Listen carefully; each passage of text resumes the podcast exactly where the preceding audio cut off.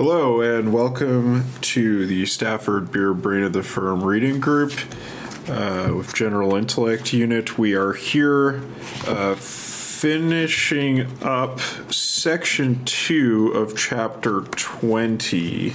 Um, this is uh, taking um, our start from the middle of page 362.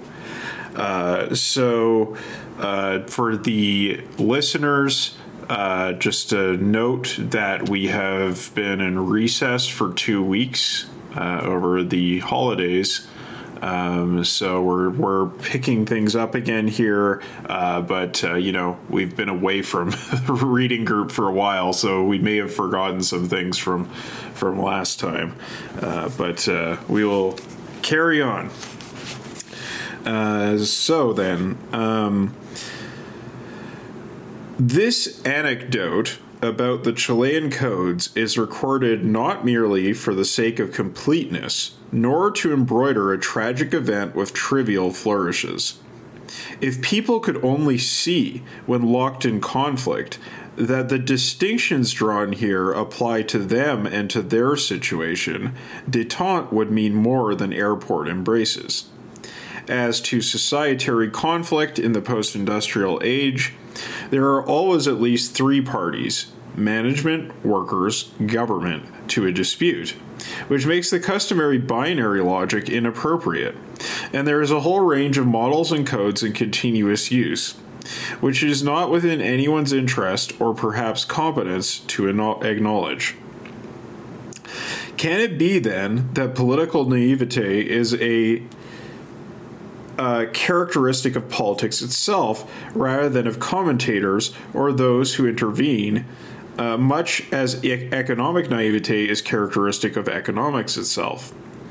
We cannot, of course, advert to military naivete in the same terms because this brand of childishness leaves all the protagonists dead. In developing figure 48 into figure 49, uh, further problems of apparent naivete arise. And that is why these preliminary explanations have been given and commentary made on them. In order to penetrate further into the mechanisms that underlie Figure 48, which derive from Figures 6 and 7, we need to see the relevance of control theory in engineering, and to draw on Figure 8 and its accompanying discussion. Here now is the specification for the bridge of understanding that has to be constructed in the mind. The realities of political crisis proliferate enormous variety, which defeats any attempt to depict the anastomotic reticulum that houses the invariants that underlie this complicated behavior. The bridge crosses from the apparently too chaotic, a tangled skein that be- beggars description, to the apparently laconic, a few lines and symbols without manifest richness, and back again. The cybernetician spends a professional lifetime walking this bridge. Without it, he, uh, she, or he may be trapped in a state that is either irrelevant because too spare at one end of the bridge, or otiose because engulfed at the other. Let us try the walk. Figure 49 redraws its predecessor and omits the attenuating connection that stands for a loss of variety in learning about the nature of the crisis initially, since this has already been discussed at length. The single transmission line that runs from input to output conveys the information that produces action. And we know that this is not a single line in reality, but a mass of tangled cabling. Each strand of it is under threat as to its physical existence, its probity, its susceptibility to be noisy, and its internal lack of redundancy. Each strand, then, in the Shannon sense, is a poor risk as a transmitter of valid data, and the tangled cable itself, despite its mostly accidental redundancy, will not offer much improvement because it has not been pro- pro- excuse me, because it has not been properly designed as a redundant net to protect its power to inform. Even so, we are now we are not now primarily concerned with these defects, but with those that attenuate variety. is it in the nature of the channel that constitutes any strand in the cable to preserve variety in the Ashby sense that it can discriminate between all the states of the system that the crisis proliferates? The answer to this is no. And this is the reason why variety is shown as attenuating on the way from its input or input in A to the sensorium where the conceptual model is now represented as the feed forward function of the system. Justification for the negative answer could be offered at this stage of the description, but it will be much easier to understand when the description is complete. Uh, so, looking at figure 49, um, we have the uh, A, B, and C uh, circles, which are in connection uh, with uh, each other as well as this loop. Um, hang on, I'm just gonna mute. Someone's making sound. No. No. Oh, it's Matt. Okay. Uh, got it. Got it. Got it. Got it. Yeah, muted now. Okay, good. Uh, nice. Uh, yes. So we have the uh, the loop uh, that is connecting uh, point A uh, going around and then connecting into this core uh, with its further connections at uh, T2, T3, and T4.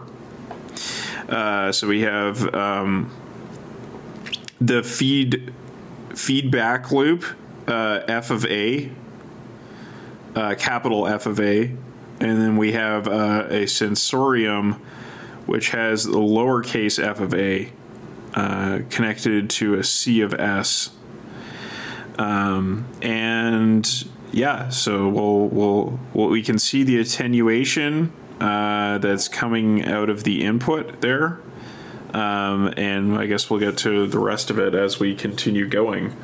Um, so, any uh, comments on this uh, section here? Uh, Jeremy, go ahead. Oh, Jake in the chat pointed out that CFS stands for Criterion of Stability. Oh, thank you. Nice. Uh, so that is what is regulating f of a, or is it is in relationship with it, uh, lowercase f of a, the sensorium. Um, Boast, go ahead. I just have like a quick question because like uh, clarification. So when he's talking about these like multiple strands coming out, like that of course goes back to like the something pronounced reticulum um, that's in figure six and seven. But would it be assumed that the path that's leading from input A would like even there's there's like a tangle of all of these different you know things leading out from this system? Would it be assumed that there's also the one coming from B and C, or is it just a mess in there? Like I guess like do not all stable lines that exit the system keep going around to turn to action? Um, so that's a good question. As far as I can tell, so if we go back to the previous diagram, I think I think A is just a, a label for the shape. It's just it just happens to be next to the dot. It's not. At least that's right. um, A is us in a situation where there are multiple actors.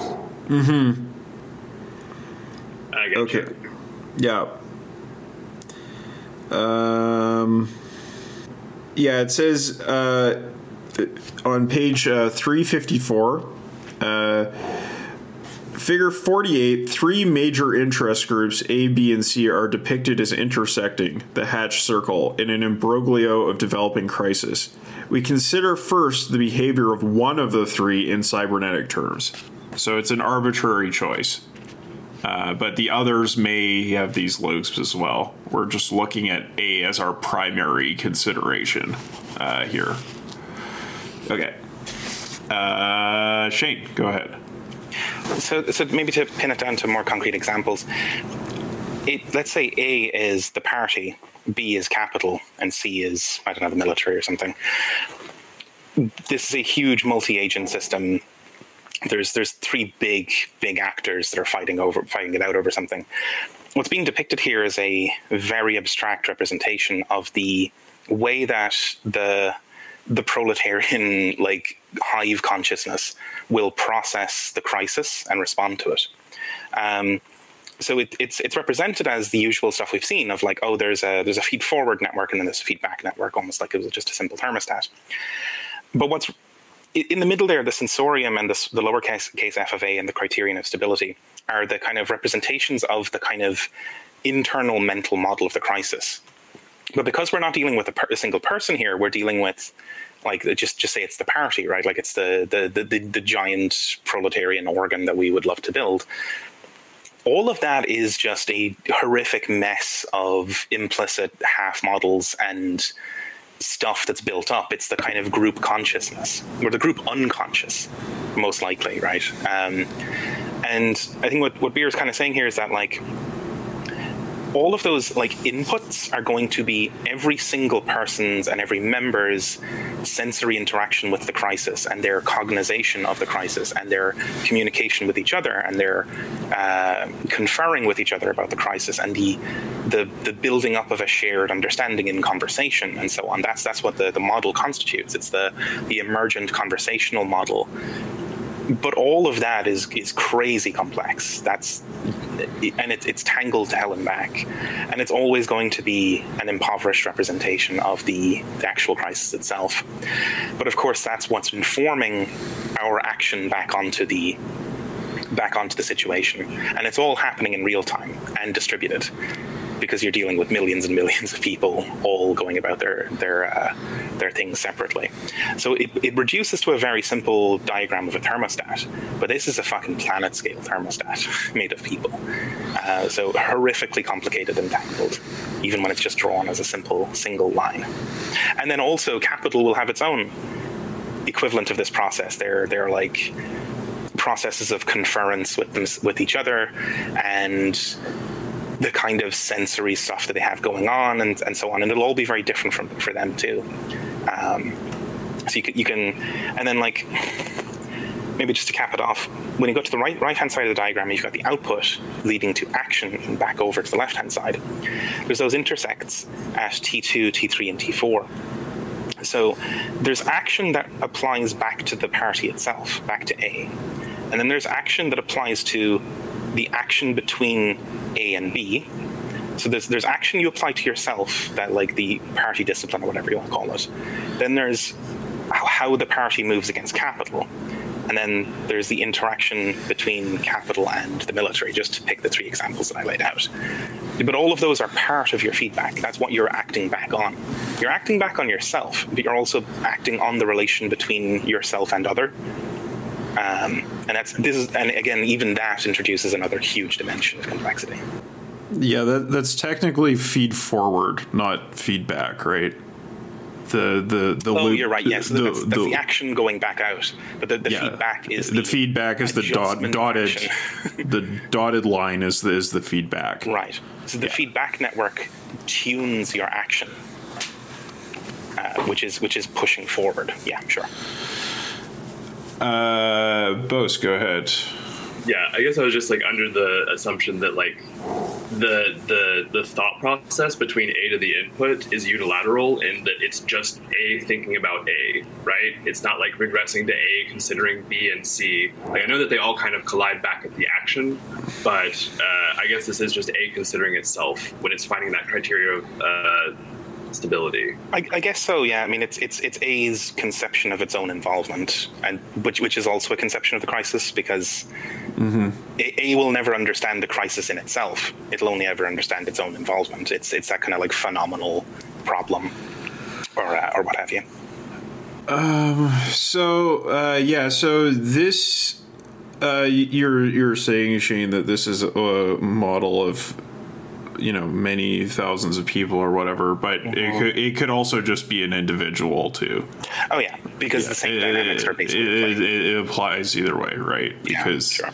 You know we still have like millions of neurons that are working through our Mm-hmm. which are situation. right? Yeah, yeah, yeah, yeah. you get rep- the repetition of the model at, at, at different scales, right? Yeah, exactly. Yeah. Um, but yeah, I, I believe the sort of level that Beer is talking about here is supposed to be that sort of higher level. Uh, he talks about kind of more or less like let's take Chile as an example and Chile in its international context. Uh, in earlier in the chapter, he kind of suggests that while also saying this is a more general thing than just that. Uh, okay, so let's let's keep moving. Um, there'll be more explanation of what's going on here. Uh, the feed forward function, lowercase f of a, is necessarily a function so complicated that it can never be accurately specified in terms of the unknown equations connecting the myriad unknown variables that the anastomotic reticulum includes and manipulates. This does not mean to say that it cannot be accurately specified at all. Certainly it can for the sensorium is a black box which operates on an input to produce an output. And, consult the definitions of Chapter 2, the feed forward function is simply the ratio of these two. Uh, but it might well be asked in this very high variety crisis and amid all the chaos how can this ratio possibly be labeled simple? How can it even be conceived of as a consistent function at all, when this black box could be merely a random number generator, a box that absorbs inputs, ignores them, and capriciously issues arbitrary outputs? The answer to this question is well said. The debate enshrines a truth worthy of its few paragraphs. Um, so yes, the lowercase uh, f of a, the feed forward function, um, is uh, yeah, the, an anastomotic reticulum there. Um, but uh, yeah, it's it's the lowercase f of a is on the main line, the the the the um, uninterrupted line there, right? Which is the feed forward, and then the dashed line is the feedback. Uh, so yeah, that's that's what's going on there. Um, all right, so let's let's continue. Um, the sensorium houses a conceptual model, the pattern of operations of which, as a decision taker, constitutes the feed forward function.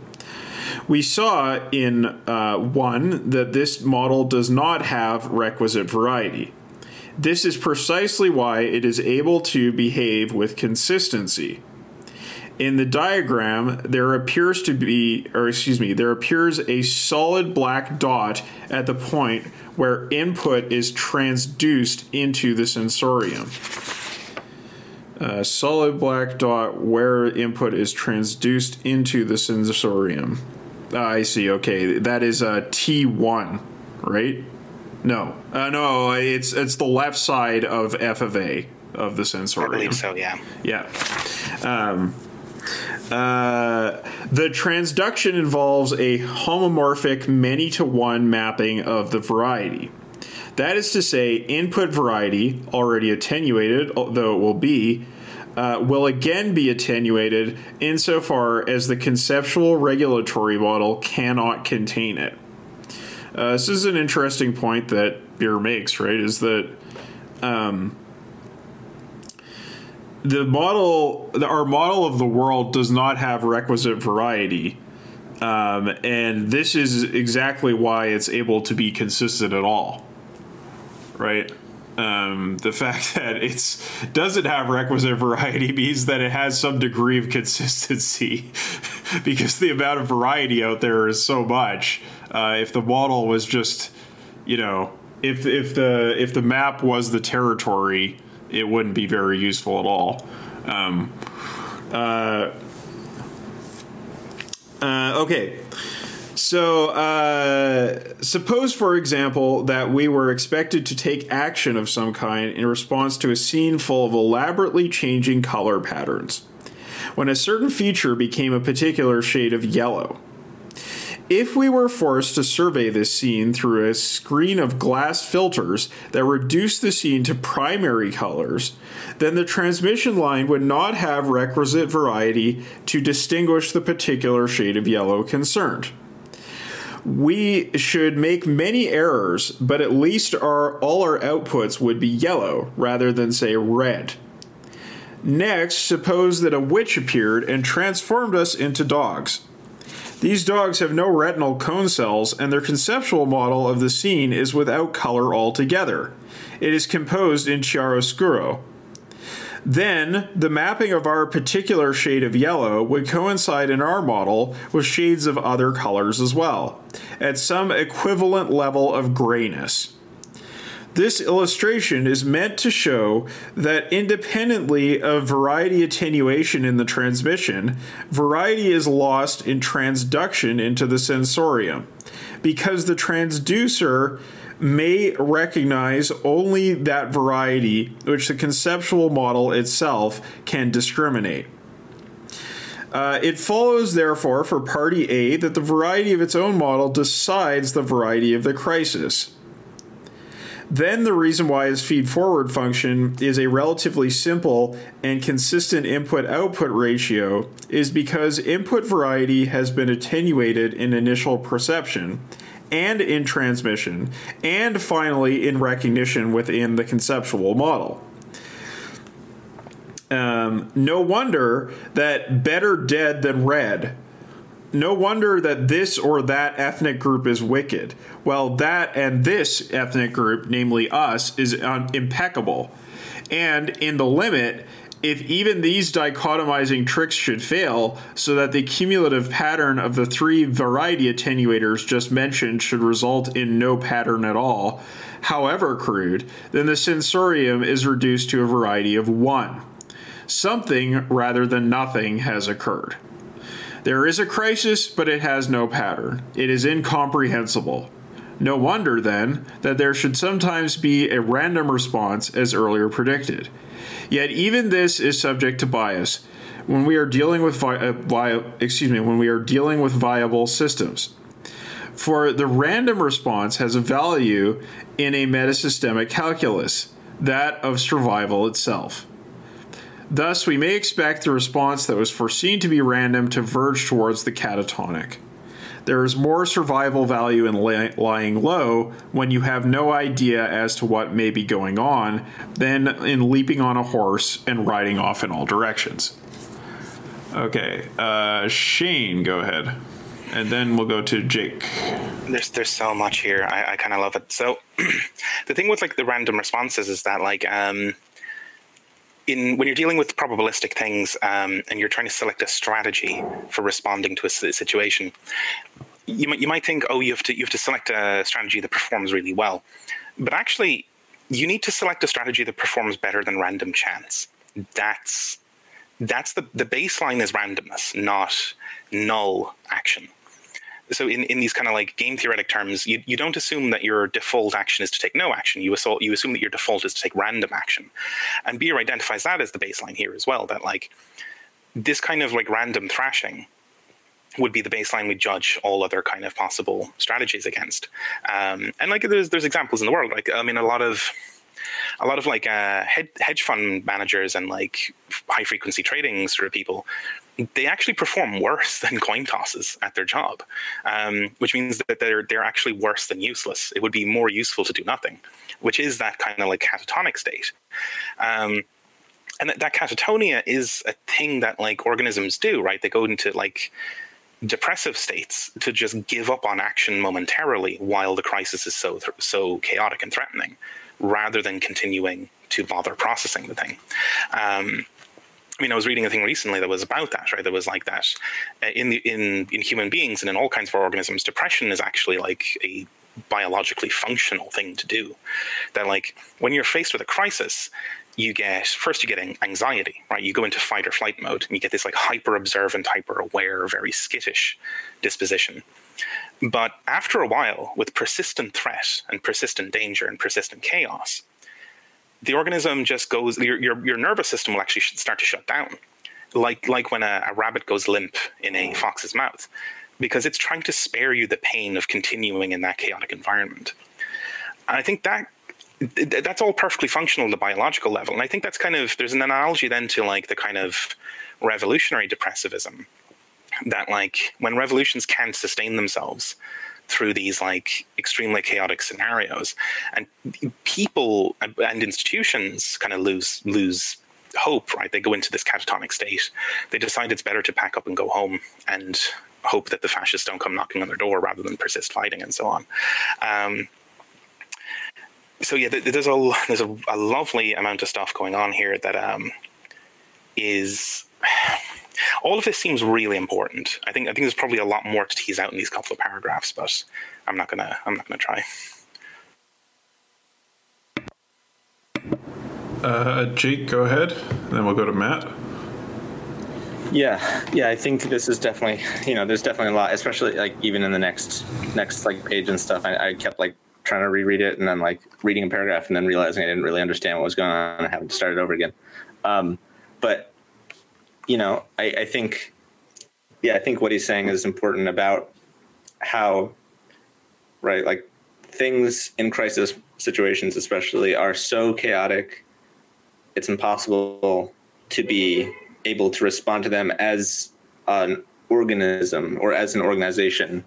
Um, not respond to them, but just respond to any everything, every potential, you know. Um, and so basically, I, think what I'm what I've understood from this is that it's it's it's like cutting off all potentiality of like, oh, what's actually happening here? Uh, it's so complicated that uh, we're just going to say nothing's happening, and we'll just do what we always did or what we we're going to do anyway. Um, you know, and I, I, keep thinking as he says all these examples of just like, um, like how the state responds to um, like the crisis of like like Black Lives Matter uh, uprisings over the summer of just like just sort of defaulting back to just shoot them, just use the police, and then when like uh, two days ago, right, and there's uh, you know these like right wingers in the Capitol, it's like there's such a disorganized response because they were so not used to like kind of this sort of far right uh, I wouldn't say far right protesting, but like anyone being in the Capitol without authorization, right? Like that that idea was so like foreign. I think there wasn't a contingency plan. I mean, or you know, it doesn't even matter, right? If there was a contingency plan, you know, it, the point of a system, the function of a system is what it does. So the, the fact that they, they didn't do anything means there, if if there was a contingency plan or something, then it wasn't implemented, and so it didn't really matter that it existed or didn't exist. Um, and so, yeah, I think it's definitely interesting to sort of like tease out what might overload a system that you are in opposition to and like see where there might be some kind of uh, opportunity for like useful things coming out of it. Um, but I think that that also means like uh, the party or whatever needs to again, like we've talked about before, I think like needs to have the requisite variety to like allow for those potential responses that are like very much out there and aren't just like uh, we just like sort of march in a circle or uh, we just like sell newspapers or something. You know, it's like we can't just like fall back on those things. I think I, am you know I know we've said this before. Can't just fall back on those old methods. Um, yeah. Um, so yeah, I mean, I think, I guess, uh, with this reference to uh, the the Capitol getting stormed by a right wing mob uh, uh, a couple days back, and what happened there uh, in this sort of very bizarre farce of a color revolution um, uh, you know, maybe you could make reference to like the uh, de-escalation tactics that the the Capitol Police used, right? Like just buddy up with everybody. Um, let's just let them in. You know, like that might be the baseline that they they went back to, as opposed to like, um, you know, a, a sort of. Uh, completely frantic response. They had this kind of like, well, we'll just basically give in and let them in and and and and de- de-escalate until it's over. Um, so that's uh, that's maybe the the sort of better than random chance baseline that they were operating off of. Uh, who could say? There's there's a lot of backroom maneuvering that was going on around that, but. Um, uh, as as to what the police on the ground did, that's kind of seems like maybe it was the the training that they fell back on. Uh, if it just wasn't just their inclination to have fun with their buds. Um, uh, Matt, go ahead. Nah, so much in, the, in, the, in, these couple of uh, uh, uh, uh, uh chapters, um, um paragraphs even, um, chapters too. But um, um, yeah, like when, when, it's talking about you know the the you know no wonder this or that you know ethnic, ethnic group is wicked or you know better dead than red or or whatever you know like yeah the, the, I think the flip side of that is that yeah that, that actually often is like kind of adaptive you know a friend enemy distinction that you know actually you know it, it, something simple is often you know a lot easier to transmit than um something complicated. You know, like I'm, I'm, I'm picturing like a, like the vaccine rollout here, where you know, like vaccines are just rotting on the shelf because of all these complex rules. Versus like if you just had a very simple rule that you can propagate, you know, uh, just you know, uh, vaccinate anyone that comes in you know the, that would actually like help uh, uh, you know the, the, the coordination among like these very distributed uh, uh agents that you know don't have like quick um, uh, uh, communication with each other you know don't have great like lines of communication lines of communication that, that, that do exist have like very high latency. And so like I feel like for a lot of like leftist organizing you know like yeah, things that um hurt bosses and help workers are good you know just anything that fits that you know, and especially anything that transfers control from bosses to workers you know anything anything that that uh, uh, helps tenants and hurts landlords, you know, you you you you you you're good. And you know that that really helps that kind of uh, large scale um, uh, uh, coordination. And you know, also to echo the the, the the the stuff of um uh, um where yeah inaction is yeah actually is um uh, uh, uh adaptive. You know, uh, I'm thinking of um uh, there's a chess thing um uh, Zugzwang that basically says that you know uh, it takes advantage of the fact that you know you don't have an option to not move on your turn in chess and so, you know, like there's a lot of strategy that relies on the fact that, you know, they have to do something. So, you know, uh, uh, and, you know, in, there, there are a lot of situations where in theory, you know, like if you could do nothing, you actually would be better off. But, you know, like if you can put people in double binds where they have to move, you know, then that's useful, you know, and, uh, you know, uh, um, and I, I, think it's also like kind of a culmination of like how fixated Beer is on them, uh, um, like different la- levels of abstraction and recursion. Cause, uh, uh, like that's part of what you get when you can actually go between different levels of recursion. Like, you know, like the fact that a crocodile actually can, you know, just like go into torpor and, you know, not eat for a year. Like that is incredibly useful. like, well, you know, there's nothing really like like on this, you know, time frame for me. So, uh, uh, you know, until until things, uh, I'll, I'll just uh, wait and uh, hope things get better. And uh, uh, yeah, and you know, I, I think uh, um, you know a lot of organizations like um, they don't have that capacity, right?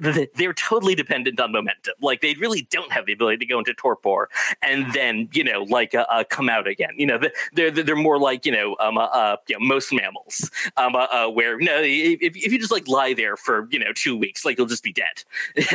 uh, you know if you had an organization that actually had the capacity to go into torpor and just you know like reactivate you know like when they need to like that would be uh that'd be quite the thing.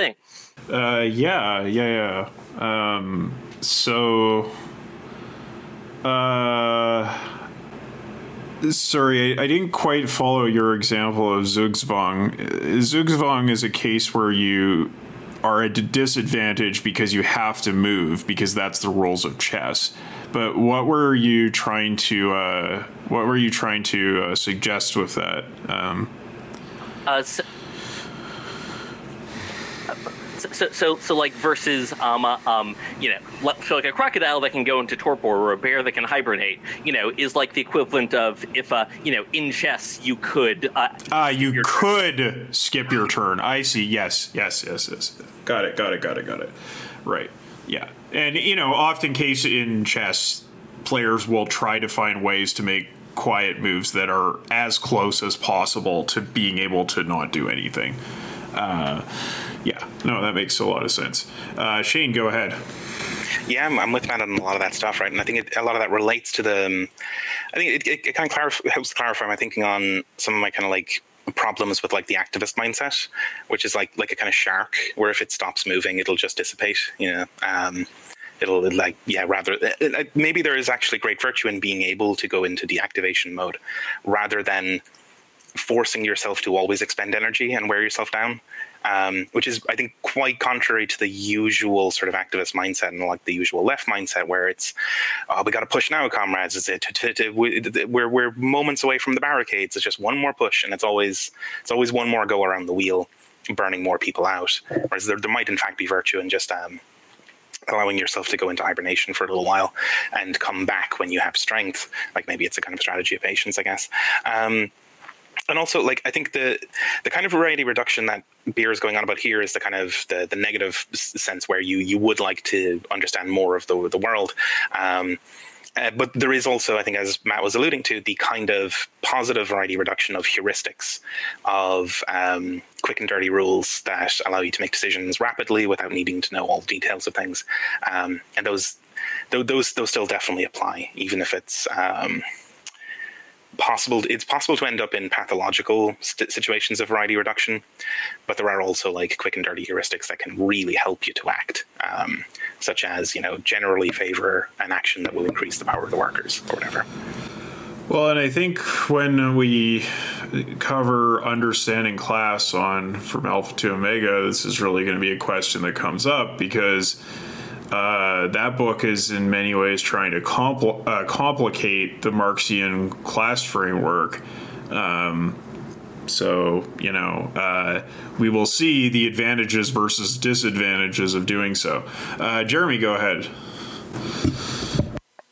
So, one thing to point out is the way people are educated and the way their minds evolve and the way they develop epistemologies in this particular historical moment causes them to reach a place where if the variety gets too high, they have to shut it down, no matter what's going on, no matter whether that's a good strategy or not.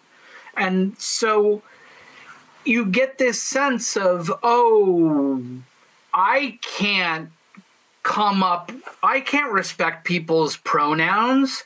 That would be too complicated. How am I going to remember what people's pronouns are?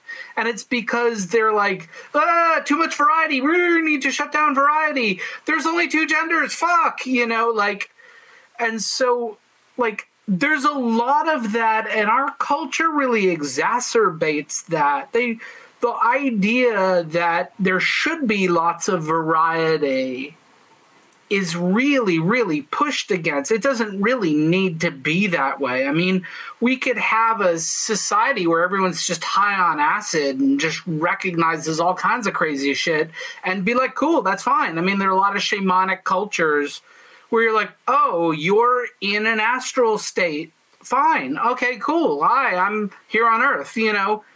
Um, but are there are reasons we don't do that? As societies get more complex, it's easier to control them if you minimize local variety and have the control of variety always be at the top, not at the bottom.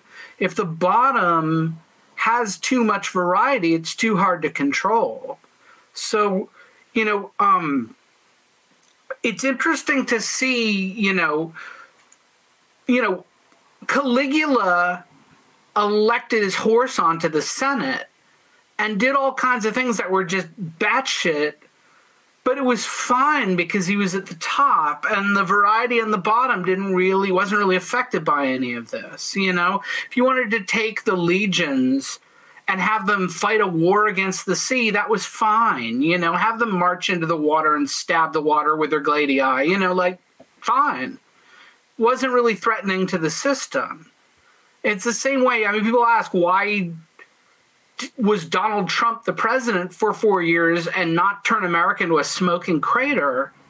And it's because, you know, it's fine for the top to have that shittery as long as there's effective control going all the way down the hierarchy.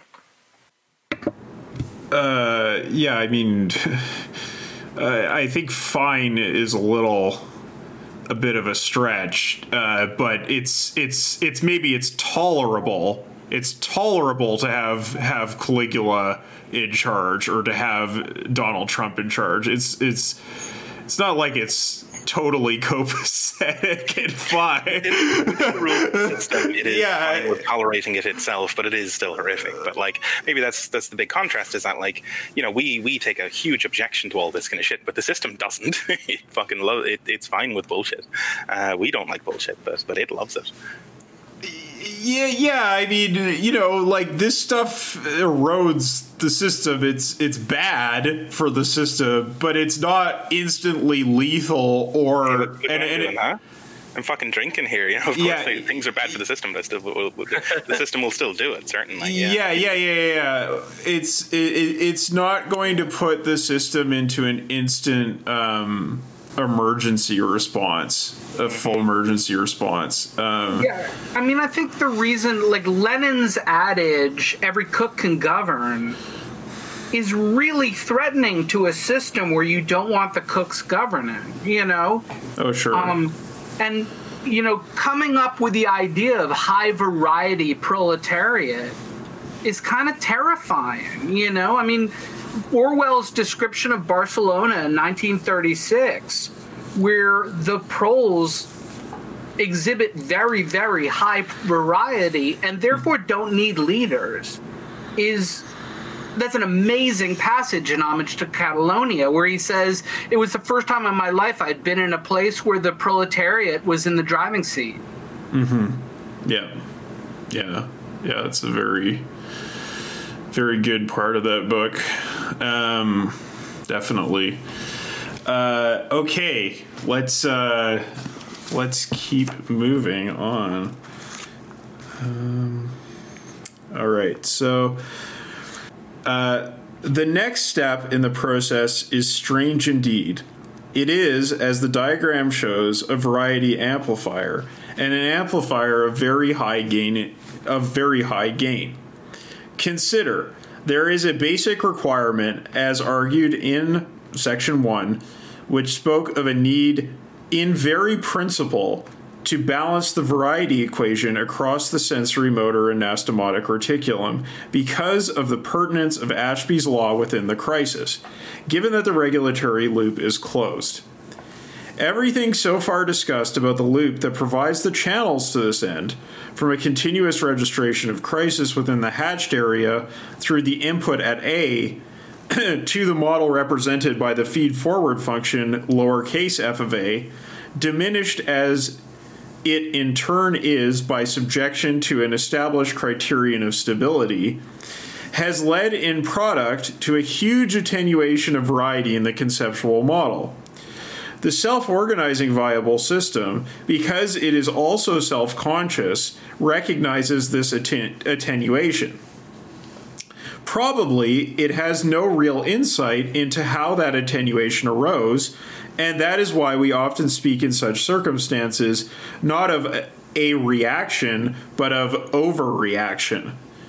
The high gain variety amplifier overreacts because it is frightened by Ashby, in the same sense that someone leaning over the rail of the observation platform on top of a skyscraper may be frightened by Newton, and leap backwards instead of merely withdrawing.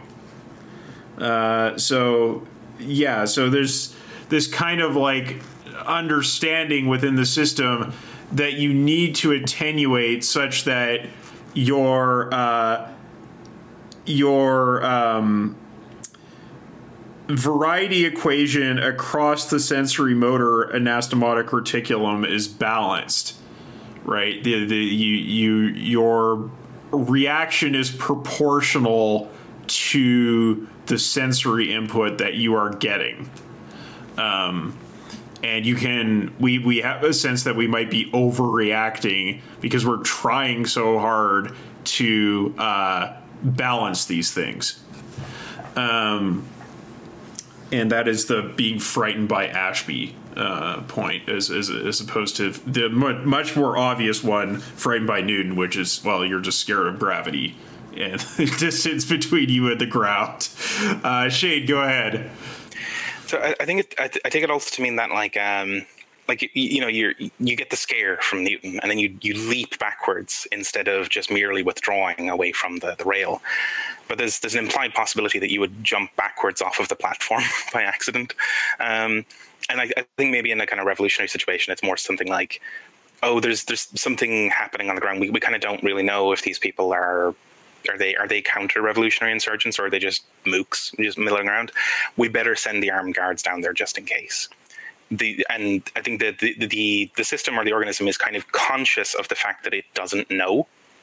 It is conscious of the fact that it has lost information somewhere along the line, and so there is a sometimes conscious and sometimes unconscious impulse to overcompensate for the loss by acting harder than you really need to out of maybe out, out of a, an abundance of safety but also that can get you into disastrous scenarios either when you leap backwards off of the platform that you were trying not to fall off of, um, or when you send armed guards to go investigate people who weren't a fucking threat anyway, and end off kicking off a nuclear war by doing that.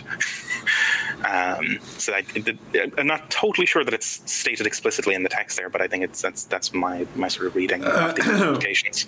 Well, I think oftentimes in these situations, if you're where you're leaning over the rail on an observation platform on a skyscraper, you leap backwards and then you're embarrassed because you're really because you you know mm-hmm. your reaction was not really very sensible. So mm-hmm. th- th- this is just you know it's it's embarrassing. Uh, even if it's mm-hmm. not lethal, it's still a, it's still an overreaction. Yeah, uh, certainly. Yeah. Um, uh, okay, so uh, the argument is that the simplifications embedded in the regulatory model deprive it of requisite variety, in recognition of which that variety is ostensibly but not actually restored, essentially by shouting.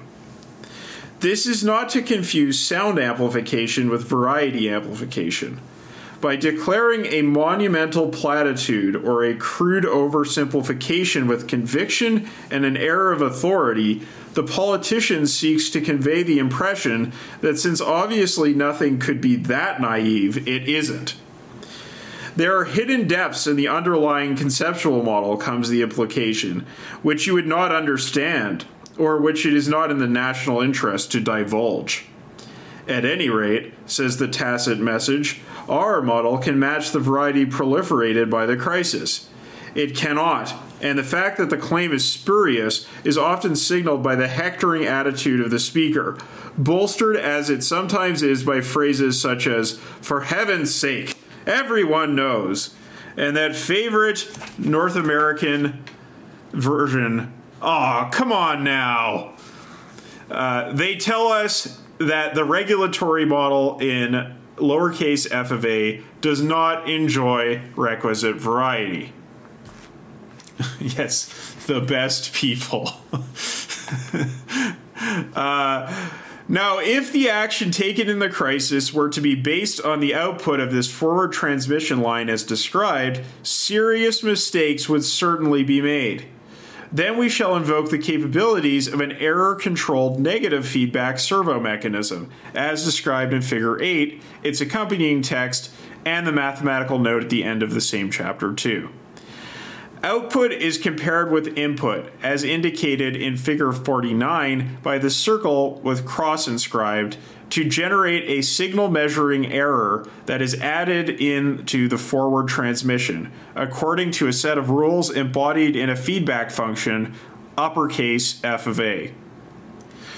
We saw in Chapter 2 the circumstances in which the feedback loop comes to dominate the whole circuit and the claim was advanced that thanks to its operation, the output signals will be of greater purity than we had any right to expect when the input is noisy, as in this case it was demonstrated to be.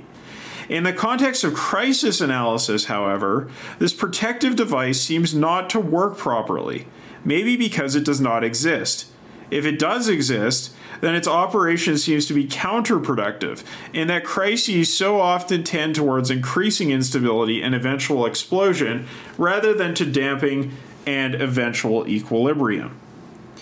It will be it will perhaps be remembered that the conceptual model informing the forward function lowercase f of a is chosen not because it offers the best available representation of the world, but because it is competent to effect the change within the mores that are acceptable to those in charge.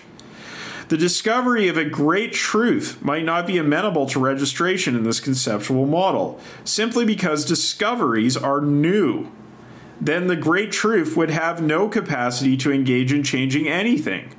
By the same token, the only uppercase f of a feedback function that can be heard by the action taking process on the forward line must be using a model of lower variety than that in use by the conceptual model in f of a. Unfortunately, from a cybernetic standpoint that seeks stability, if fortunately for the freedom of speech, such a feedback function does exist and is indeed counterproductive towards stability. It is quite clearly provided by the mass media. They amplify variety in the spurious sense defined above, thereby making the total dynamic system depicted in Figure 49 as dangerously explosive as we know it to be, and as unequipped with requisite variety to handle crisis as we feared. For the variety generated by the crisis is likely to proliferate with time, whereas the matching variety of the regulatory, regulative mechanism here described must resolutely fail. All right, Jeremy and then Shane. This is what Twitter does. Twitter has very, very high variety. It's very, very rapid. And so it's very easy when a circuit when a crisis happens to tweet. Um, it's not very good necessarily. I mean, some Twitter feeds are great in a crisis, but most are not. Um, but we've reached a point where when Beer is writing, he's talking about Walter Cronkite or the BBC. And today we're talking about somebody tweeting almost right away, even at the scene while things are happening. We have 24 hour news channels, uh, Deutsche Welle, the BBC, CNN, things like that, but they're usually not happening at the speed of Twitter. Yeah, so um, the, Twitter as a lowercase f of a is something I, I, I don't quite understand because, um, you know, the feedback function should be trying to achieve some kind of equilibrium, right? It should be uh, modifying the uh, feed forward function, but Twitter doesn't really do that. It's kind of just amplifying and and so uh, yeah, I'm a little bit confused by this section because uh, he's like, oh, it doesn't exist, but or maybe it does exist, but it's really maladaptive, and that much I understand. I just don't understand exactly why it's positioned as the feedback loop here. Um, Shane, go ahead. Um, uh, one thing that jumped out at me was the, the whole thing about like um, even the, the new discoveries um, or the, the, the, model can only accommodate whatever is inside the parameters of the model, right? The mores of the acceptable um, but it, it, reminds me of like I guess like Kuhn and Lakatos, right? Like this thing of like scientific research programs and how you don't really get smooth uh, updating of scientific models. You get like you just wait for a bunch of people to die, and then you can finally play the forbidden music and and and research the forbidden theories, right? That um. Uh, that like you, you can bring new truths to a um, social kind of cognitive model, like or a media sort of model, or like our kind of mutual social models. But if it just doesn't fit the pattern, it'll get chalked. Um, and you're kind of stuck within. I, I, mean, I guess that that also goes for like any any kind of like Marxist research program or whatever, where like these inconvenient truths just get dropped, or um, like really challenging kind of elaborations on the theory or even the economic theory just get fucking ignored because it's not the immortal science, um, and so on. Um, the Twitter thing, yeah, I mean, I guess maybe in Beer's era, what he's getting here with with the mass media is that like the mass media have a narrative that they stick to. It's very that that West Wing sort of media. there's there's an accepted narrative and there's no facts allowed that'll challenge the narrative. Whereas I think I feel that Twitter, by comparison, is more like a kind of Boltzmann brain sort of just random process that like may or may not cohere into anything, but is is just kind of almost entirely noise. I do take um, Jeremy's point though about like the the the lag, right? Because I mean, a couple of weeks ago, or like before Christmas, uh, like we live close to a harbor, and there was a huge fucking fire down at the port. So uh, my family and I just scooted out of the house and went like a half a mile down the road. And we were like ch- checking for news, and like the official news channels were all like a half an hour behind like what we were seeing on Twitter. People just live broadcasting. It's like, oh, the you know these developing sort of things. It was kind of remarkable how how ineffective the, the official media really was um, at, at, updating anyone on the evolving situation. Yeah, uh, absolutely. I mean, uh, you know, that was the reason why Twitter blew up in the first place. It wasn't because it was an echo chamber of social climbers screaming at each other uh, it was because it provided like instantaneous news, and then it became the other thing, and it kind of reverts back when a crisis happens. Um, so uh, yeah, like uh, I guess you know there's a kind of like sense making that that happens on Twitter, which I guess you could describe as a feedback mechanism for sure. Um, but it, yeah, it has that kind of exaggerating tendency to it as well. Uh, yeah, okay. Uh, Jake, go ahead. Yeah, I think um, it's definitely like interesting. I, I don't know if Twitter would be that different from what he's describing, other than that, like T1 might not be like that night and it might be that next second you know. Um, but I think that just means that the potential for variety amplification uh, is is way higher because you're getting feedback much quicker, and and so the loop can can operate much quicker. Um, I think that also like sort of speaks to the need for like uh, a competent like organization, like a competent revolutionary organization, to have like some mechanism of like um, feedback gathering and like uh, like you know basically a competent system too right? Um, but one that isn't like twitter because of the massive variety that's just generated there that like basically like eludes all potential like um, what do you call it? Uh, attenuations of it. Um, but yeah i think and and yeah definitely this like also just gets back to what we've said before of like if people if something new comes along that isn't within the framework of the system like it's not conceptual it's not conceivable to them that this is a thing then it's just cut it off you know? It's like i um some uh, a few couple months ago my uh, my girlfriend was fired for from her job because she was uh, complaining to the CEO one too many times that her coworkers weren't wearing masks and you know, he, he his response was, "What are you talking about? There's a policy in place. Everyone wears masks." She sends him a picture that that shows them not wearing masks. She gets fired. It's like cut off cut off the variety there. It's too much variety. You're saying that people aren't obeying the commands that I have. Oh, get out of here. You're you're you're not a fit for this company. You know, so it's like that that kind of thing. Yeah, it it's it's uh it's frustrating. But um yeah, so it's it's it's uh it's a similar thing. I think Jeremy, you brought up the like the degradation of the the Bolsheviks as the Civil War goes on, and then I would say also like as you know, Stalin purges the original Bolsheviks uh, against like reduce that variety, reduce the people who might have a perspective that's based on things that happened before the end of the Civil War, because that introduces too much uh, too much variety into your system than you're able to handle.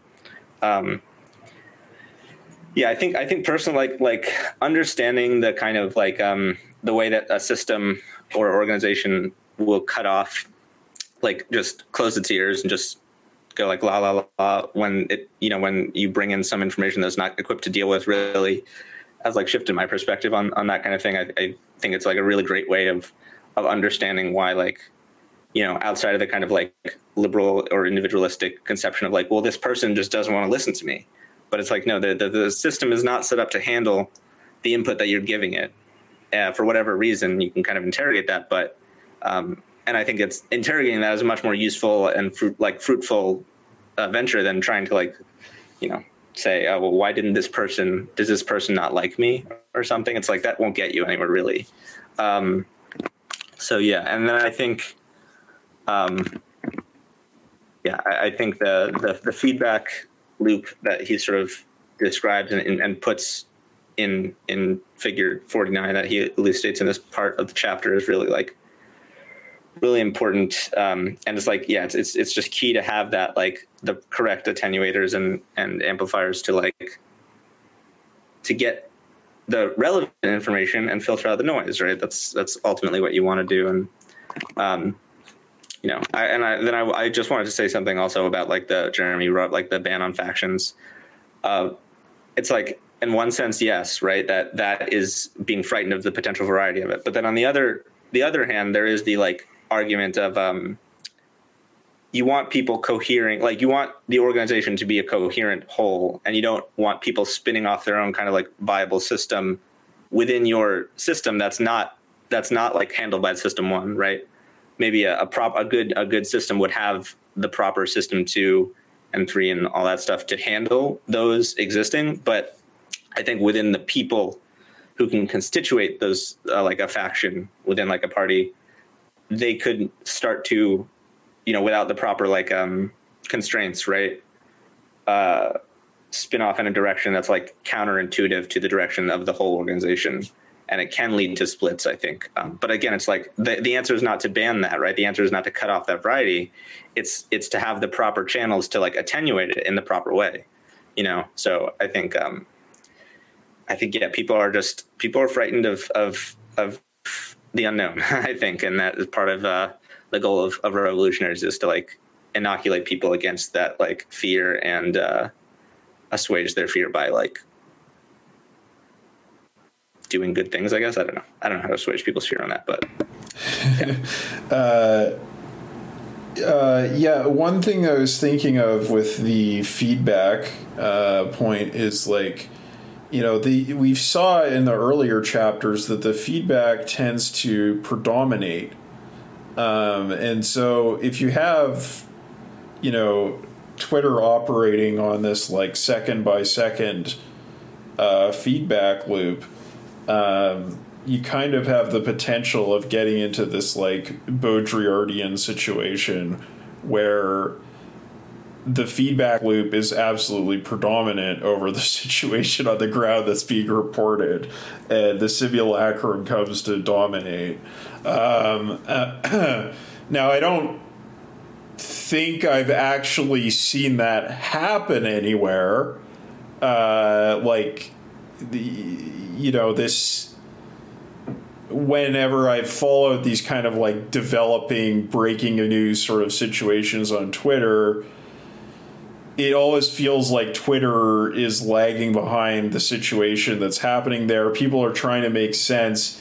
And then within like a couple hours after it happening, you have some kind of narrative that's developed.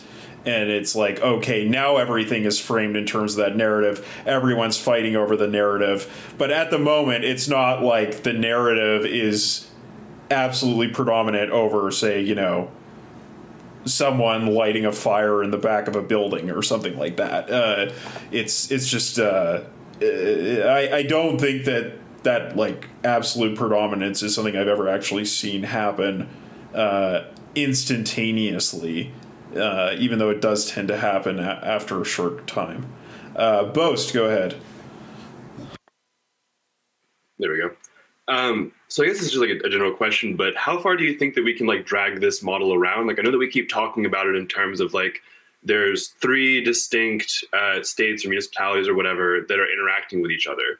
Um, but in terms of crisis, like since crisis can be everything from like the ecological level, like in really small terms, like let's say three interconnected species on an island are experiencing an ecological crisis. How much of this can we apply to that situation?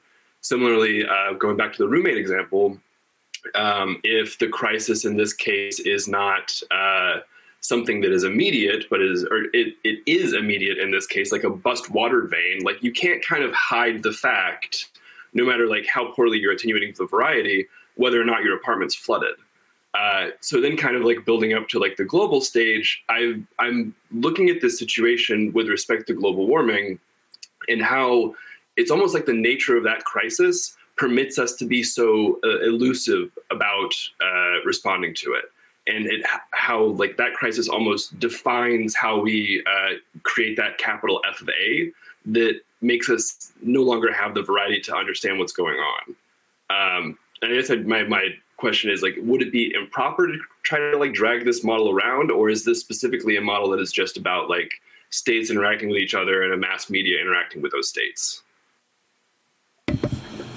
Yeah, I mean, I think it's uh, it's it's probably more general than that. I mean, as far as the dichotomous conceptual apparatus that's been used with regards to the uh, global warming crisis, it's been, you know, environment versus economy, uh, or uh, uh, you know, uh, foresight versus jobs now uh, are, the, are the kinds of frames that have been used to understand this. And I think you can fit that into this model, right?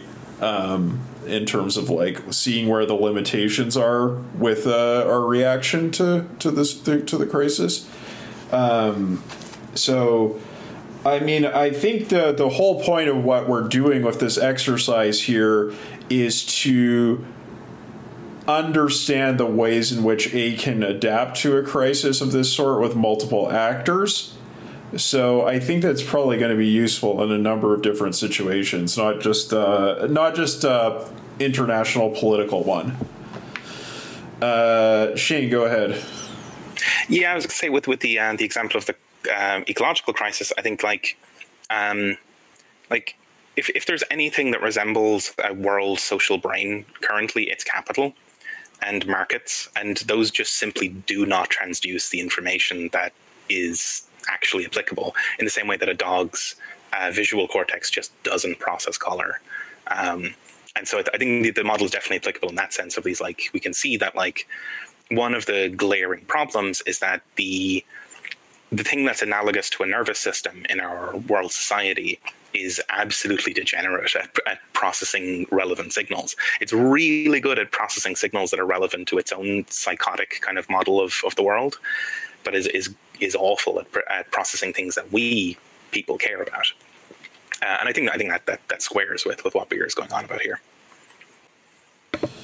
Yeah, I mean, it, it, it is in a sense like the great truth that is not represented, right? Or it is represented, but it's represented in how can we make green capitalism work? How can mm-hmm. we make how can we make Elon Musk the richest man in the world? Mm-hmm. Uh, yeah. Or it's just left as like completely noumenal. It's like they just stop thinking about it and put the fucking like butcher's knife down and go, nope, no further, and just leave it off, or or try to, yeah, as you said, like sneak it back in, sort of by like, how can we make this be a market? Um, yeah, well, I mean, I feel like right now the markets are all in on on on green capitalism, mm-hmm. right? They're like, oh, oh, the Democrats, the Democrats have a Senate uh, majority. Uh, okay, mm-hmm. let's uh, let's buy uh, buy uh, green energy stocks, and oh, mm-hmm. oh, suddenly Elon Musk is the richest man in the world. I, I think uh, we I think we probably talked about it like last year, but it's maybe worth mentioning again. But like the my observation that like the Tories have come out with like a kind of Green New Deal alike sort of thing. And who knows, it's probably horseshit. They'll probably never actually do it or, or whatever. But it's interesting that like in both the US and the UK, and probably in all sorts of other places, they're now enter- able, able to entertain these kinds of Green New Deal kinds of things after the left was defeated. Like what once the Green New Deal stuff was shorn of all of its class content, then they could let it on the table. But they were so which I think is, is a kind of recurring thing there that like they'll entertain the concessions and the, the changes, but they'll never entertain you having power. That like they, they, they'll, they'll they'll never give up control. They'll give up concessions all the time, but they'll never give up the control. So you can probably trick them into all kinds of shit if you like put something on the table with class power and then take the class power away. You can like, but like, I, yeah, yeah, you're, you're right, Kyle. It's like now now that the class content is fucking sliced off, they're they're able to entertain it.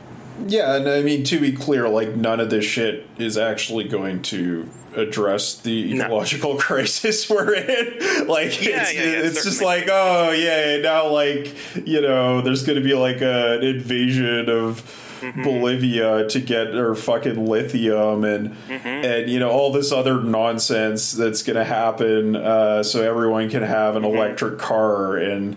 Like it, it's just it's just new ways to make markets. That's why Yeah, yeah. you know uh, that's why like capital f of or sorry lowercase f of a the feed forward loop is still just operating in this extremely limited conceptual framework right Mm-hmm. That, it's that ju- does that does fit the example here, right? That like Yeah. it's once once you cleave off all of the stuff that doesn't fit the existing model, which is just all markets all the time.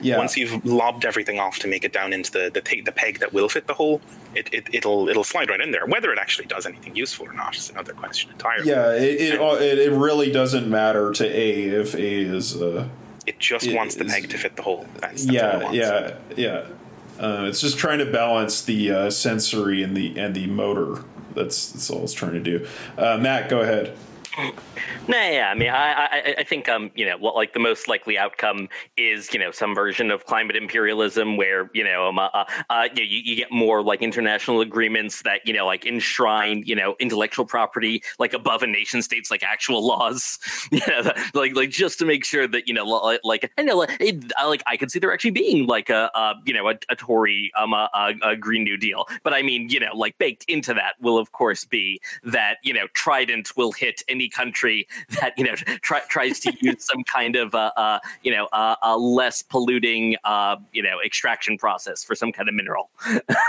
um uh, uh, and and uh, um yeah like going back to the four futures article you know like r- r- you know i mean like yeah, the thing is exterminism was like something that they might have done so i mean you know going from exterminism to rentism you know that is an improvement but uh you know like uh, it, minimally it gives us more time but yeah i mean uh, I, I'm, I'm also thinking of like the uh, um you know the the the the, the, bait and switch uh, uh, Sh- Sh- Shane mentioned earlier that that's kind of useful. I think you can even think of it in terms of like you know the, the different system five modes where like you know if, if they see anything that's sort of on the table of actually like harming their power they're suddenly a lot more willing to negotiate about things that like you know they probably didn't want to before. You know they think oh you know I'm making enough money from you know my extraction industry right now. You know what, what, what, what do I care from any of this? Um uh, but you know like if, if, once there's even a possibility of like you know the, the uh, uh, like the, the, the fundamental arrangement changing suddenly they're in panic mode suddenly they're a lot more you know um, uh, uh, willing to negotiate. I, I think the real you know the the, the, the the real trick is to build a um uh, build an organization that has enough variety to take advantage of that without you know just becoming complacent afterwards once you've got the concessions. Because you know you could strategically actually like get stuff that you know makes it easier for you to do your next stage but you know you have to not just like lay down as soon as you get it Right. Sure. Yeah. Um, that's certainly true.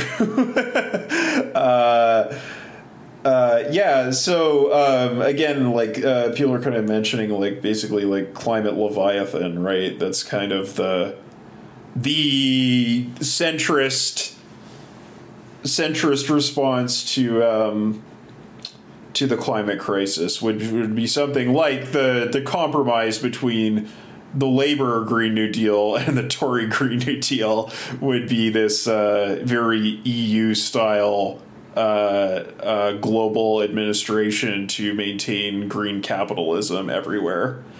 Um, all right. Well, uh, I think we've come up on time and we finished up that section. So next time we're going to go to section three. Um, yes, uh, the the ecological union. There you go. Um, we did it, folks. Great. Now we can have incredibly shitty neoliberal dictatorial bureaucracy um, uh, that runs our our, our, our new eco capitalism.